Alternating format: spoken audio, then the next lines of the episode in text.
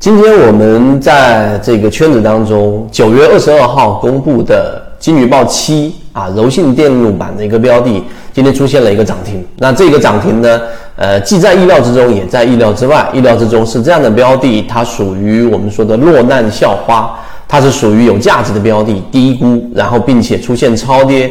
于是九月二十二号到今天为止，出现了第二个涨停板，并且也出现了一个创新高。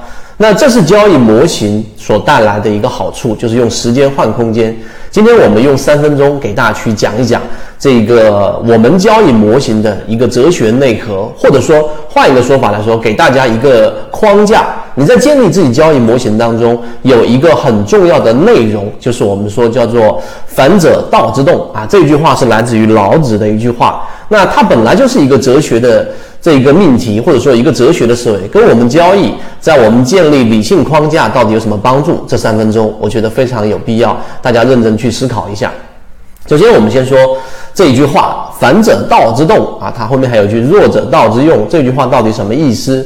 那大家应该都能从字面上明白，任何的事物发展，它到这一个一定的极限之后，它依依然还会再反转回来。所以，这给我们。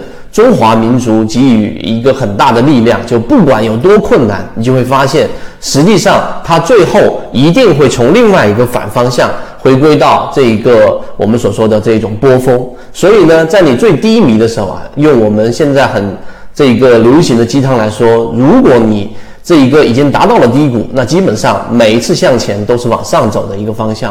但这是我们说哲学层面，反者道之动，它有两个通用法则，大家可以牢牢记住，对建立交易模型非常有帮助。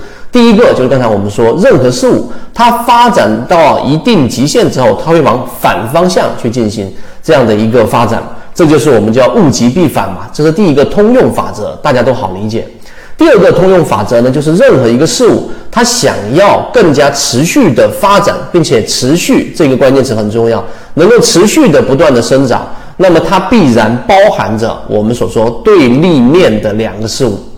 那这一个第二点通用法则告诉给我们，举一个例子，例如说资本主义要想持续的下去，它必然要包含着社会主义在里面，它必须要容忍或者说包含这一个社会主义在它的体制内去存在，否则它没有办法走得很持久。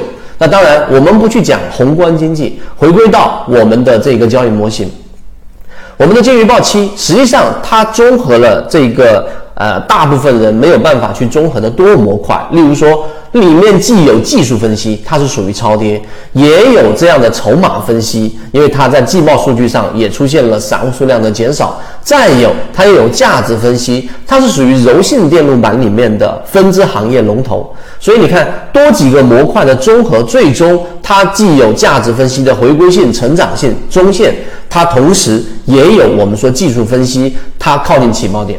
所以，第二个通用法则就是告诉给我们，在建立自己交易模式的时候，你进入市场，先想第一个问题啊，你进市场最主要的目的是什么？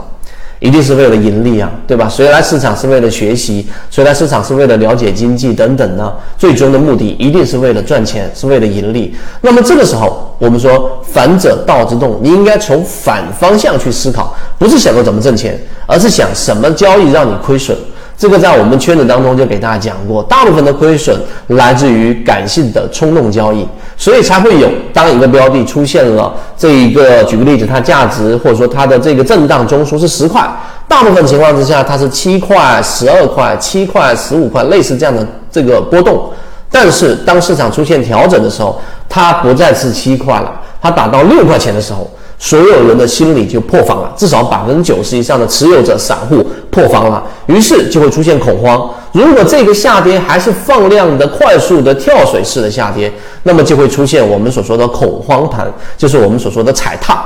这个是最常规，也是最经常出现的我们所说的这一种呃亏损的原因。当你明白这一点之后，我们的交易模型的切入点就来自于这里。我们要做的就是要找到这一种因为恐慌、因为踩踏而导致的快速调整的超跌区域的标的，那你就可以用时间来换空间。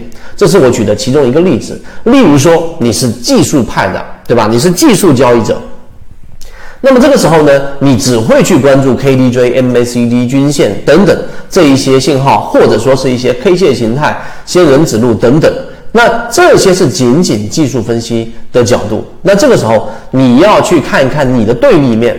那其实技术分析在价值分析这两个派别上，很多时候是对立的。对吧？技术分析是短线，这个价值分析是中长线。技术分析是认为股价那影响最大的是市场的这个交易者的买卖行为，所以它是短期的这个投票器。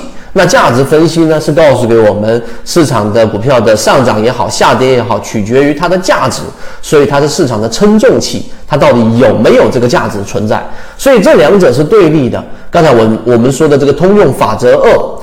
如果你想让你的交易模式能够持续不断的去在市场当中有效，我们在市场当中已经给大家分享了五年的时间，并且持续给大家验证，包括现在金鱼报期的表现以及三季报自选鱼池。那你想要让你的交易模型更稳定，然后它能够不断的发展，能够适应整个市场，它必然要包含着两者的对立面。所以反者道之动，弱者道之用，说的也是这个道理。于是我们技术分析，我们要包含在其中，它可以让我们更加靠近起爆点。例如说，我们说的同位涨停，两个涨停板在同样的一个百分之七前后的区间当中出现同位涨停，这是一种强势收集筹码的特征。所以在技术分析上，它是符合靠近起爆点的。而在价值分析上，我们找到，例如说前面我们说的光伏标的，对吧？然后整个光伏行业当中，金鱼报里面我们的占比也非常高，出现了这一个比较大幅的一个上涨。而我们发现它的时候是在非常低位的时候，所以在价值分析，我们要找到它是有估值的，它是一个我们说是我们看得懂的行业，然后它是我们说的落难校花，好标的，分支行业龙头，具有定价权，对吧？还有很多的这一种呃预收账款。它具有这一个定价能力，那么这种标的，它如果出现了快速的下跌，即使就是说我们呃在圈子给大家打过一个比方，就是连这个在。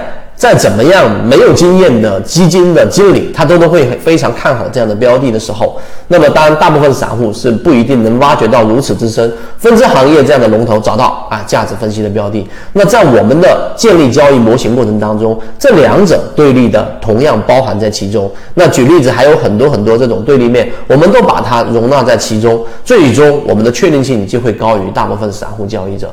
所以你看，就仅仅一句“反者道之动”，它投射出来的，你去让老子去用西方的这一种思维去推论，到底“反者道之动”是怎么推出来的？老子会告诉给你，我推不出啊，因为我眼睛看到的事实就是如此啊，这个就是一个现象。那“反者道之动”，我们把这样的一个哲学内核，把它。拓展出来，成为我们建立自己交易模型。最终，这是理论系统。理论系统之后，我们再去进行实践。实践过程当中，大家可以在圈子当中不断的得到验证，无论是时间还是结果。验证之后呢，然后你这样反馈给自己原来的这个交易系统，不断的做一些调整、微调，最终你的交易系统就能形成。所以这是一个非常科学，并且呢，也符合适应我们这一个目前的 A 股市场的一种交易模型和思考方式。那当然，希望我们今天这个内容对你来说有所启发。